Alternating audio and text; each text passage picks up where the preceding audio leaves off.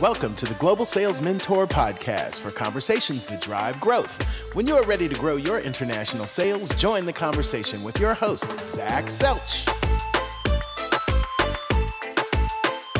Welcome back, Conversations that Grow International Sales. Thanks for joining us. I have here a friend who has been a friend of mine for a very, very long time, Grace Preston, who is an international sales leader and she knows what she's doing and she really uh, understands this whole stuff and it's always fun to have somebody who knows what they're doing on and and we've known each other for years and, and done a lot of different cooperations we've never actually worked in the same company and we've never actually competed but we spent a lot of time at the same trade shows dealing with the same people we've shared distributors over the years so anyway welcome grace thank you so much for joining us hey zach good morning thank you so much for having me and it's okay to say that we're old friends because we are old friends. yeah, I have a friend who's my the longest friend I've had. We met when we were about three or four, and we still stay in touch occasionally. We're not really close, but we still stay in touch. And every time on her birthday, I'm thinking, I really hate saying to my oldest friend because you know people don't necessarily want to hear that, but that's what it is, right? We've been we've been old friends for for a, a long time now. I want to say going on 15 years at least, right? Anyway, Welcome. And why don't you tell everybody a little bit about yourself? Sure. Well, as you said in your intro, I am a international sales professional. I've spent my entire career kind of building up from the inside to the outside. And uh, now, many years down the road, I'm happy to say that I've been successful in my international sales career, thanks to a lot of friends like yourself. I'm currently working for a company called Optim, OPTIM. We make flexible endoscopes for use in healthcare, in industrial applications, and security applications. So basically, on the healthcare side, we sell our scopes to ENT doctors. And my favorite joke is to tell people we do the top, not the tail. so we don't sell endoscopes that go elsewhere in the body, just up kind of up the nose, the nasal cavity into the uh, larynx box, that type of thing. So we do that for healthcare. And then on the security side, we sell to customs border patrol agencies around the world to look inside cars. I hope you don't do the tail on that side. That don't that would... do the tail on that side. Absolutely not. So mostly to look into cars, vehicles, boats, that type of thing, where at border crossings people will try to hide either drugs, money, or or weapons. So I split my time kind of between those two verticals. And then to a smaller degree, we also sell scopes into industrial applications. Right now I'm working with um, several um, automobile factories in Mexico that do engine castings. So they use our scopes to inspect the inside of engine castings to look for imperfections and things like that. So um, it keeps me quite busy. Obviously, we've had quite a challenge over the last year as you and I are both road warriors. So we found ourselves in our home offices a lot more and trying to re- reinvent how we do business internationally. So yep. that is myself yeah. in a nutshell. Very cool. And maybe tell us a little bit about how you got into this. Oh, okay. So your origin story. Um, back in the day, since we are old friends, back in the day, there was never an international business curriculum in university or college. And I'm not sure there is today either. Yeah, but go on. Yeah so so i think now you find folks that that kind of major in international business or something like that back right. in our day there was no such thing so i right. was on the track to go to law school and uh-huh. i had uh, done a liberal arts degree at the university of connecticut and i was on my way going to go to law school and i came out of the university of connecticut with a degree in political science focused on international relations and i decided i didn't want to go to law school yep so what do i do so right. I, I thought well, I want to kind of get into this international business thing. So I started working for a company in their international business division, international division um, on the inside, doing contract administration and sales operations, that type of right. thing. And then eventually work my way out. Yeah. And that's not an uncommon way. I, I know a lot of people who started because there isn't really set path, right, for getting into it. So pretty pretty common. And you have again, it's sort of funny. Everybody seems to have some type of an international family background when they when they get into this. So you have an international family background, right? I do. Um, both my parents immigrated from Lebanon. My parents were, were born and raised in Beirut, in the north of Beirut, and they immigrated to the US in the mid 50s. Um, so I am one of six children that my parents had. I was born in the US, but I have two siblings that were actually born in Lebanon. So I was brought up in an Arabic family. Right. And uh, do you ever converse Arabic in Arabic in business? I, I know the answer to this, but I'm just asking for the for the viewers. So I don't. Um, one of the biggest regrets that I had is at the time that my parents immigrated, we wanted to integrate into the American society. My dad was very proud. Like a lot of immigrants, right? Yep. Yeah. My dad was very proud and very happy to be in the land of opportunity. And right. we didn't want to be different. We wanted to be Americans. So right. my biggest regret was that my parents didn't force us to speak Arabic. We spoke right. it in the home. My parents would speak a combination of English, Arabic, and French but the response was always back in English. Yeah. So I I tell people now when I'm immersed in the Middle East, I can understand Arabic no problem, but right. conversationally I don't really speak it but I can understand it fairly well. But, and you don't have to put a number on this, how much business have you done in the Middle East without speaking Arabic? So I do a lot in the Middle East. Right. Um, right. And, and I always say to people, it's great to have languages, but that isn't what should hold you back from getting into international sales, right? Absolutely. So when I when I first embarked on this career, I had a lot of folks that told me that I could not get into this field because there were a couple factors. Um, one, I right. didn't really, I wasn't really proficient in a second language. I didn't have any right. second language capability, you know. And again, I hate to kind of say this, but because I I am a woman in really a male dominated area, you know, there was that strike kind of against me. Yeah. And you know, those two things coupled with lack of experience, I had a lot of people tell me, no, I couldn't do this type of career. And and you're successful, right? We've known each other. You're very successful at what you do. I'll tell you my take on the woman thing, right? I think this is my take as a you know middle-aged white cis guy right? So i might not have a vote in it but i believe that in very masculine markets where the culture is very masculine, having a woman very often is actually an advantage because I feel this is my personal opinion from the side. I feel that where distributors might argue with me just over a whole, well, I'm the alpha, I don't want to I don't want to accept what you say point of view. Very often it's a lot harder for a really for a guy who grew up in a very masculine culture. It's a lot harder for him to argue with a woman, right?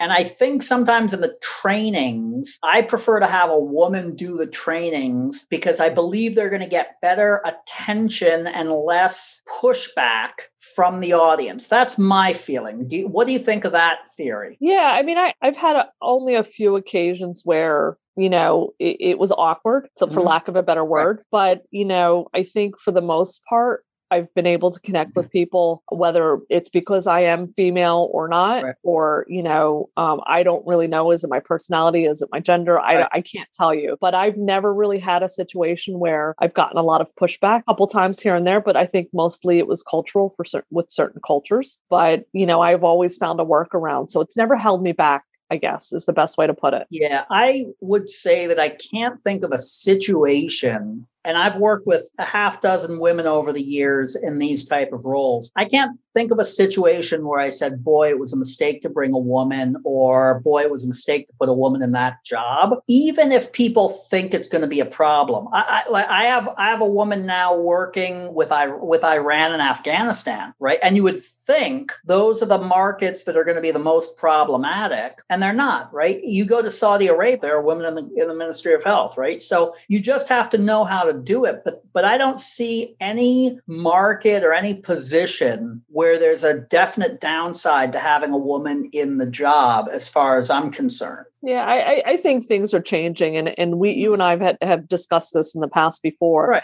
especially you know in certain countries especially the middle east right. you know they love american companies and they love right. american products. A lot of them have been western educated. Right. So anybody with any decision making capability has been western educated. has been exactly. And if they spent you know four years at the university of michigan they're perfectly comfortable talking business with a woman, right? Exactly, exactly. So, so what I feel is that I'm welcomed as a representative of an American company, right? You know? yeah, so I that's think- that's how they see me first and foremost, and I am their connection to the American company, and you know, so I enjoy the role. I enjoy, I guess, the the the play back and forth with my male co- counterparts, right? Um, and I don't offend easily, I guess. Look, I think you know, I I think when you're dealing internationally, you can't offend easily, right? Because they're always going to be saying, I, I, encounter anti Semitism all the time in different places, right? And I, I look at it like I'm there serving my company, creating jobs for my manufacturing people. I can't take it anything personally, right? So you do have to be a little thick skinned sometimes. But the bottom line is very often these things that might offend us are not done with malice. They're done just because they're part of the culture and people are very used to it, you know, that and that that's part of international business, you know? I mean, every culture has a bias. And you you know, whether we talk about it or not, every culture has a bias. That's definitely definitely true, right? That's that's that's the world. Right? So talk about maybe like what was the most interesting sale you ever made? Oh, you're putting me on the spot. I want to hear some funny stories. Yeah. Gosh, now you're totally putting me on the spot. I, I hadn't even thought about that. You know, I, I think um, like you, I enjoy the relationship building. And right. a lot of times it's in, in an international business, very rarely do we have a sale that happens like that. It's usually oh yeah, it's usually a long-term process, you know, a long-term building that relationship Right. And especially if you deal with any infrastructure or government agency, it could right. take years. It could take right. Oh, years. Oh, yeah. Yep. So, so you know, I think for me, that whole process you know of, building the trust of building the relationship is very interesting um, yeah. my family always laughs when i come back from some of my trips and i tell some stories and, and yeah. one of the most recent ones was i guess the last time i was working with a, a certain distributor in abu dhabi we were working on a military base and that that is always fascinating to me because i right. get to see what goes on behind the curtains and you know right it's very unusual. So this was an interesting story where we were working with a agency in Abu Dhabi for our security products. And basically I was told, hey, you're going to get picked up at eight o'clock from your hotel. I'm like, okay, don't know who's picking me up, but somebody's going to pick me up. You know, I have this attitude of, you know, I just kind of go with things, right. you know, whatever. I don't, I don't freak out. I just go with things. So I get picked up at my hotel by some driver. He takes me, we're driving to Abu Dhabi, and he pulls off the side of the road in the middle of kind of like the desert, right? Right. And he's like, Well, we're just gonna wait here for so and so to show up. And right. I'm thinking, okay, you know, like what's gonna happen here? So about 45 minutes later, so and so shows up, get in the car. Right. so, so, I get in the car and he goes, okay, you know, we're going to go to this military base and, uh, you know, you're going to have to go in separate because you don't have clearance. I have clearance. So we go to this military base in the middle of the desert and, you know, there's soldiers and tanks and guns and everything flowing. Right and we he goes okay you have to go in there and you have to tell them you've got a meeting. I have no clue who i have a meeting with right? Right right, right. not not not a name not a clue not a not a department. And you're so they, talking to the army. You're talking to men in uniform with guns now right? Yeah. So i walk in this room and it's like chaos right? Yeah. And and the guy's like, "Who are you?" Yeah, first first thing, yeah who you here to, you know, right. give me your passport, right? So, right. you know, there's that always that like quick sense of panic, like, okay, I'm just going to hand over my passport to somebody I don't know in the right, middle right. with a gun and in in, in, in the middle of nowhere. I have no idea how I get back to my hotel. Yeah. so I and he's like, "Who are you here to see?" I'm like, "I have no idea." And he's like yelling at me. And as you know, you oh, know yeah. when you get when you get yelled at in Arabic, it sounds much worse than it is. Oh yeah, yeah, yeah. And I'm just kind of like, dude, I don't know who I'm here to see. I was just told to come in the store and, and register here so that I could get it. So my right. business partner comes around, you know, get in the car. Right? right. So finally they, they they converse in Arabic, they get everything settled. You know, they're keeping my passport, which, you know, right. which always freaks you out. I know, I know exactly. Always freaks me out.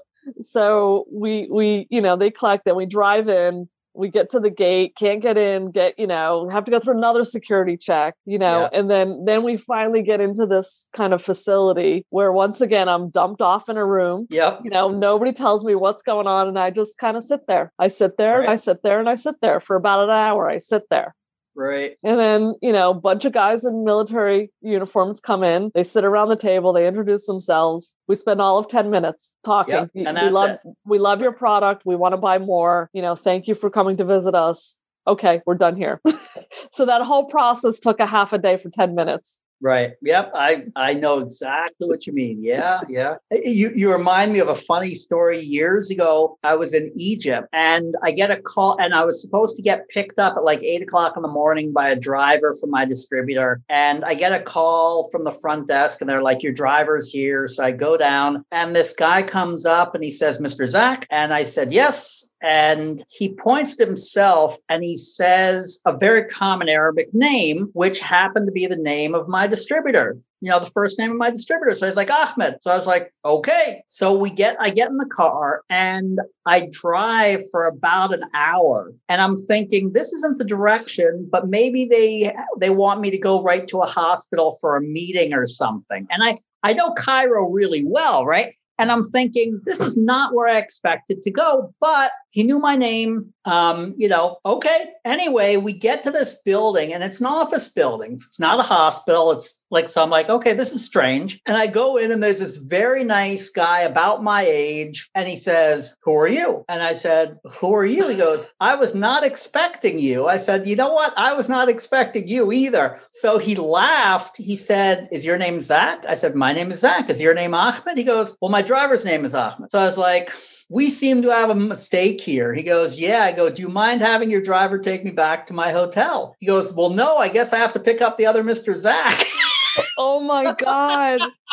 what are the chances of that? Exactly. Well, you know, never happened to me. Like, you know, thousands of times I've done this before. This has never happened to me except for that one time now I'm a little bit more careful. This was probably 15 years ago, but um, it was really funny. And then I, you know, get back to my hotel, and sure enough, there's another driver and another guy, and they're in the same boat as we are. It was pretty funny. It, it's it's a weird thing. Like I sometimes I find when I'm, you know, traveling internationally, I don't have this weird sense of fear. Like yeah. I just kind of trust the situation. You just sort of have to let yourself go sometimes. And it is sort of strange, but some I mean, you have to be careful, right? But mm-hmm. you also sometimes you just have to sort of let yourself go because you're you you can't really control everything you know yeah i mean I, I, I think that's the point you just can't really control everything and less so internationally in some of these yeah. other countries and you just kind of have to go with it and if it Right. If it doesn't come together, it doesn't come together. And you know. Exactly. And and I'll tell you what, you you know, like I was talking to somebody the other day who was saying how she was spent and it's actually sort of funny now because it's now on Zoom, but she was saying how she was spending like hours every day waiting for people who were late to Zoom calls. And I laughed. I said, you know how many thousands of hours of my life I have spent in the waiting room of a minister of health in a in a developing country country because I had a meeting, and sometimes the meeting will be come back next week and I'll, I'll make sure to meet you next week. So you end up Monday, you end up in his waiting room for six, seven hours.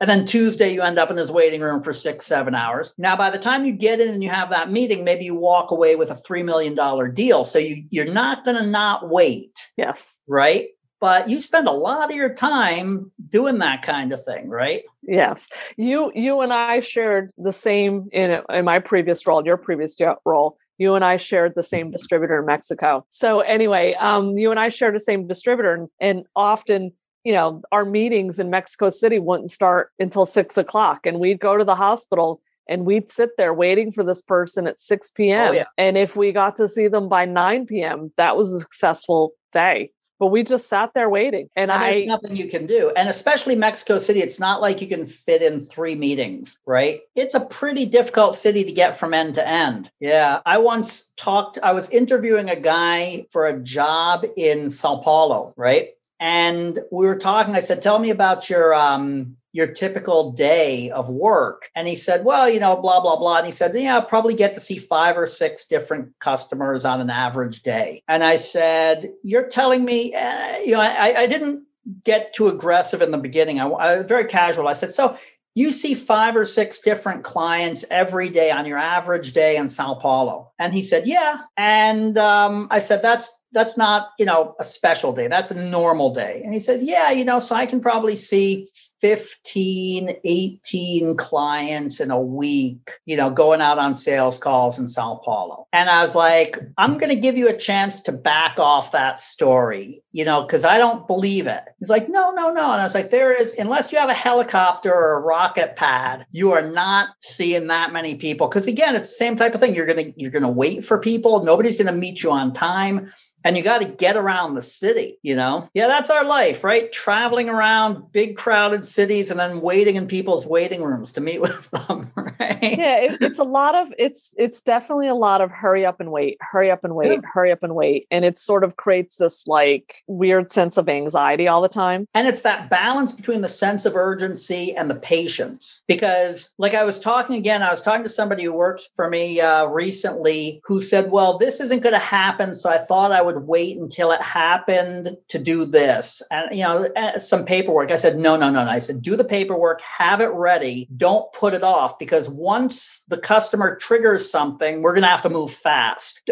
And, and I said, you can't tell how long it's going to take with a customer, but keep up your sense of urgency, right? But but it's difficult to balance that. If everything is moving slowly, if you're waiting for hours for the customer to, to, to, to call you into a meeting, you can get sucked into losing your own sense of urgency. So keeping that balance is really difficult for people in our job. Yes. And and there are times where, you know, I I will admit I go off kilter, you oh, know, oh, yeah. because because I can't manage that sense of balance, right? It's not not easy. It's not easy. Yeah. And, and I think right now, where we're at with COVID and not traveling, I think that sense of balance has really gotten out of whack because we we kind of don't know what to do with ourselves. I know, I know. So, how many days a year were you traveling most of your life? I would say, you know, year to year would vary, but between 30% of my time upwards of 60% of my time. I think you travel a lot more than I do. Yeah. I, I try to manage it a little bit kind of right. I, I don't like to be I can't do three, four, six week trips anymore like I used to. I, I keep, know it, it's hard. It's hard on us. Yeah.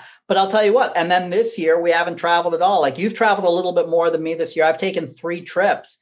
And no. it's sort of weird to you know to be home. Yeah, that's my calendar. So right so you know i mean i i kind of figured you know march i would i would probably be on the road that's getting pushed out to june and yep. to be honest i'm not 100% opt- optimistic about june yeah so exactly and it's it's really it's a, it's just a weird um, a weird thing and but during a normal year, during two years ago, right, it was that the whole structure of our lives was well, you return from a trip, you unpack, you spend three days doing some stuff, you pack, you go out on a trip again, back and forth, back and forth, because that's how you close business, mm. you know? And that's uh, with any luck, our lives two years from now will be back to that more or less what what are your what are your thoughts on that? Do you think we're going to go back to the same way we were two years ago, or do you think it's going to be a, an adjustment, or what? Are, what are your thoughts? I think there's going to be a slight adjustment. I still think there's always going to be the need for face to face, particularly on the international side, because it comes back to that relationship building. Nobody's going to do yeah. business with you unless you build that relationship. And, yeah. and as as good as technology is, people still want to see you. It was that 10 minute meeting. I, I spent a half a day to go to that 10 minute meeting. I I I know exactly what you mean. Uh, my feeling is that training and coaching our distributors and salespeople, we might continue to be able to do remotely. I think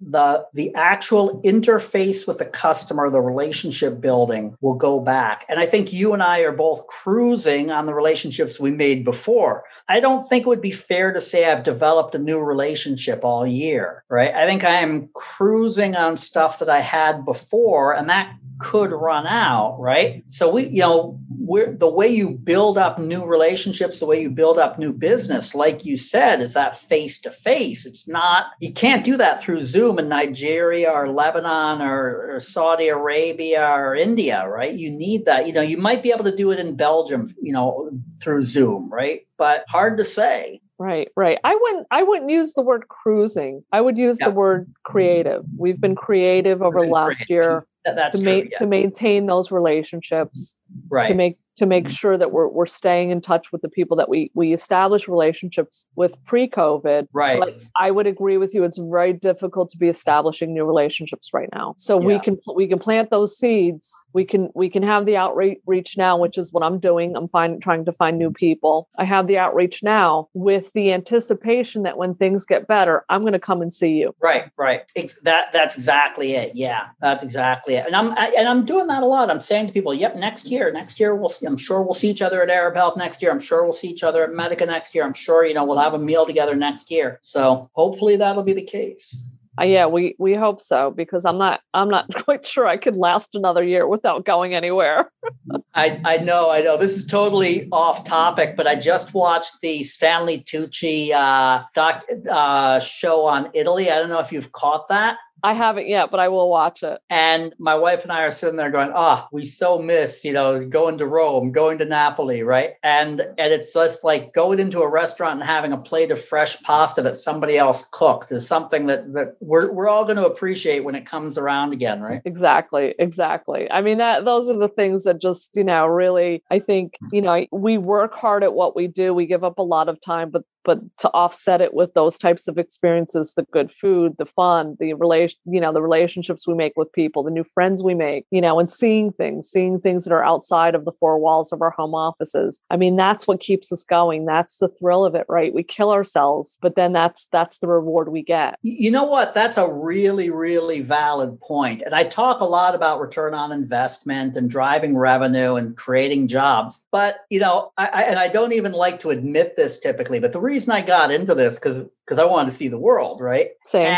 And you know, it's sort of like that whole bit. Of, I told a story in my book about this guy once. I was at a trade show in Brazil and I'm talking to this American guy, and he goes, I'm really happy. There's an Outback steakhouse next to my hotel. So I know what I'm going to eat for the next five nights. I don't have to worry about getting sick. And I wanted to say to him, You are in one of the great steak cities in the world. You could eat a steak in a different world class restaurant every night all week and yet you're going to go to an american chain restaurant right and that's the thing i'd like to get out and and really see the cities and i think it helps business too right because my my distributors and my customers understand how much i'm connected to their countries but i do it because i enjoy it you know Yeah, I think if you, it's soulless to be on the road or soul sucking. I don't know how you want to describe Right. it, but if you if you go to your meetings and you go back to your hotel and you just work and you don't do anything else, you will be burnt out in a very short period of time. It it just absolutely soul crushing to do that. so what's the best meal you can think of that you had when you were on the road Well, you know, you know, I'm partial top because three top three top three.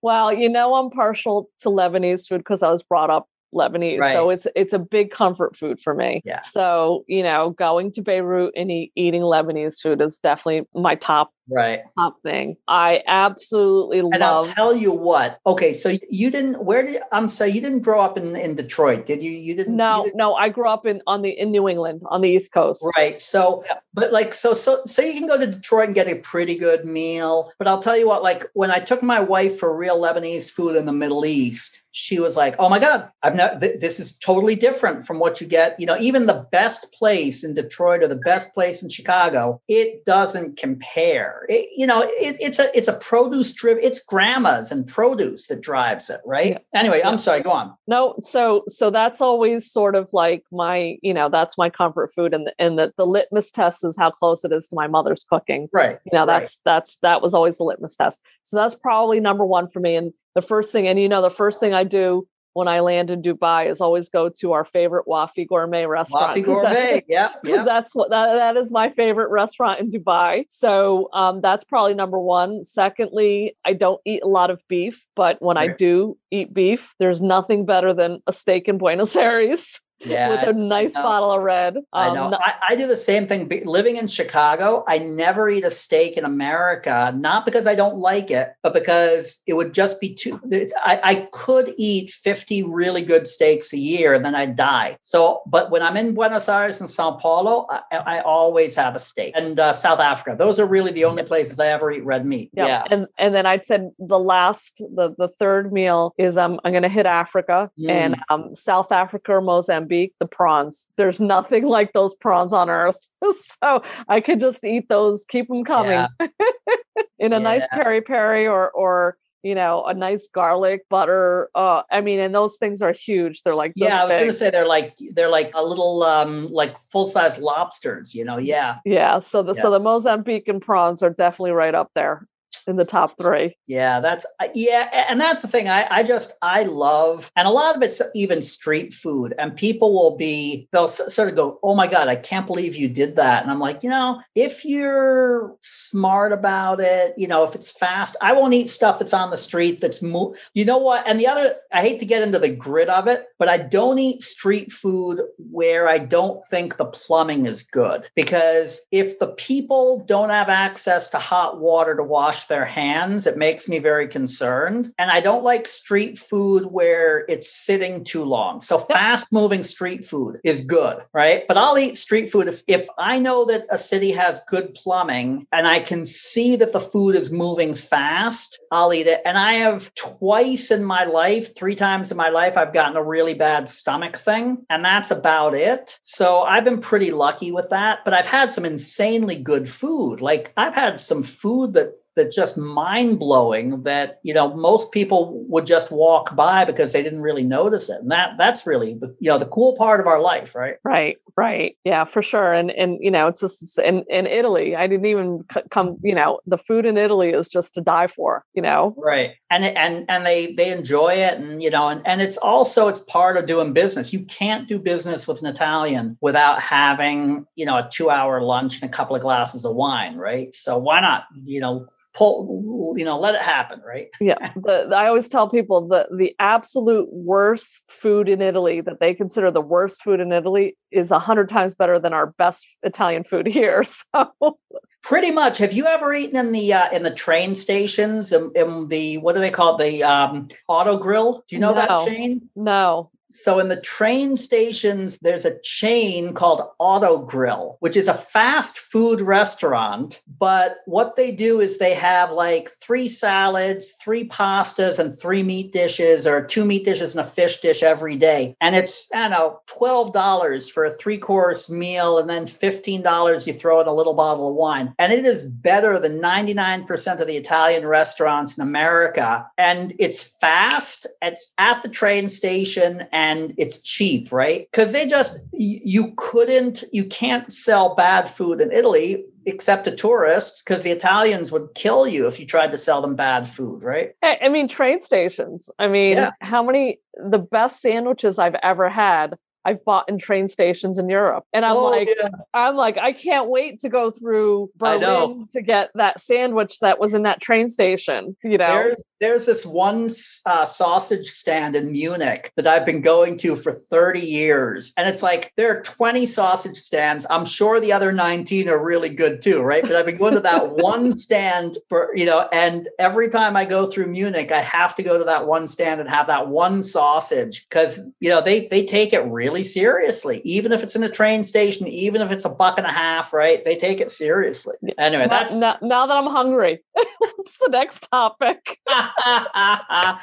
Well, I don't want to take up, you know, more of your time than you than you contracted for. So I appreciate it. Any final words for you're you're looking at 22 year old Grace trying to figure out if she should go to law school or not. Any words of wisdom to to somebody getting into this field as a as a as a youth? Yeah, I mean, I think I don't be afraid of it. You know, we we uh, you know more so today than 20, 30 years ago. We live in a global society, so don't be afraid of it. It's not not easy. Be stick with it. Pack your patience. I right. think that's something that I tell everybody. You know, what we do is not. You know, we're not going to get POs every day. I mean, right. unfortunately. So pack the patience. You know, I think it's as an American companies they have to diversify. Right. This market cannot handle growth. So how do you grow your business? New product or new market? So it's easier. It's easier to go after new markets. But it is and more profitable. And very often it's going to add more value to the to the company, right? A $100 million American company that sells $10 million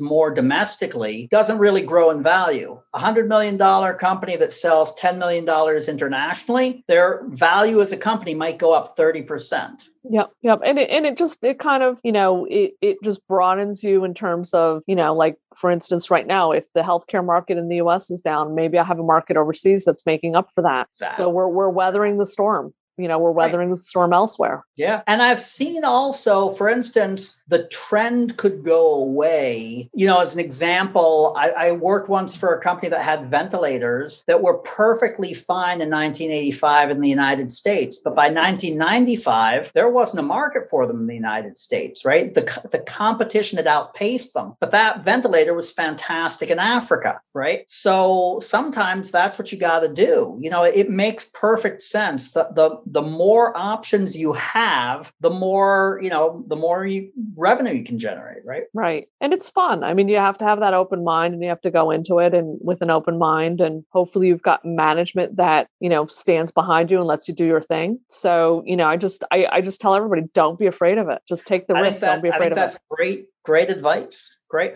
Well, thanks a lot, uh, Grace. I really appreciate your your time here. This has been a blast. I think I just love some of these conversations just just because it's sort of like talking, you know, talking to old friends over a meal, right? So, um, anyway, great having you. Thanks a lot for uh, for everybody listening in. Please subscribe to the podcast, Conversations that Grow International Sales. Thank you very much. Thank you, Zach.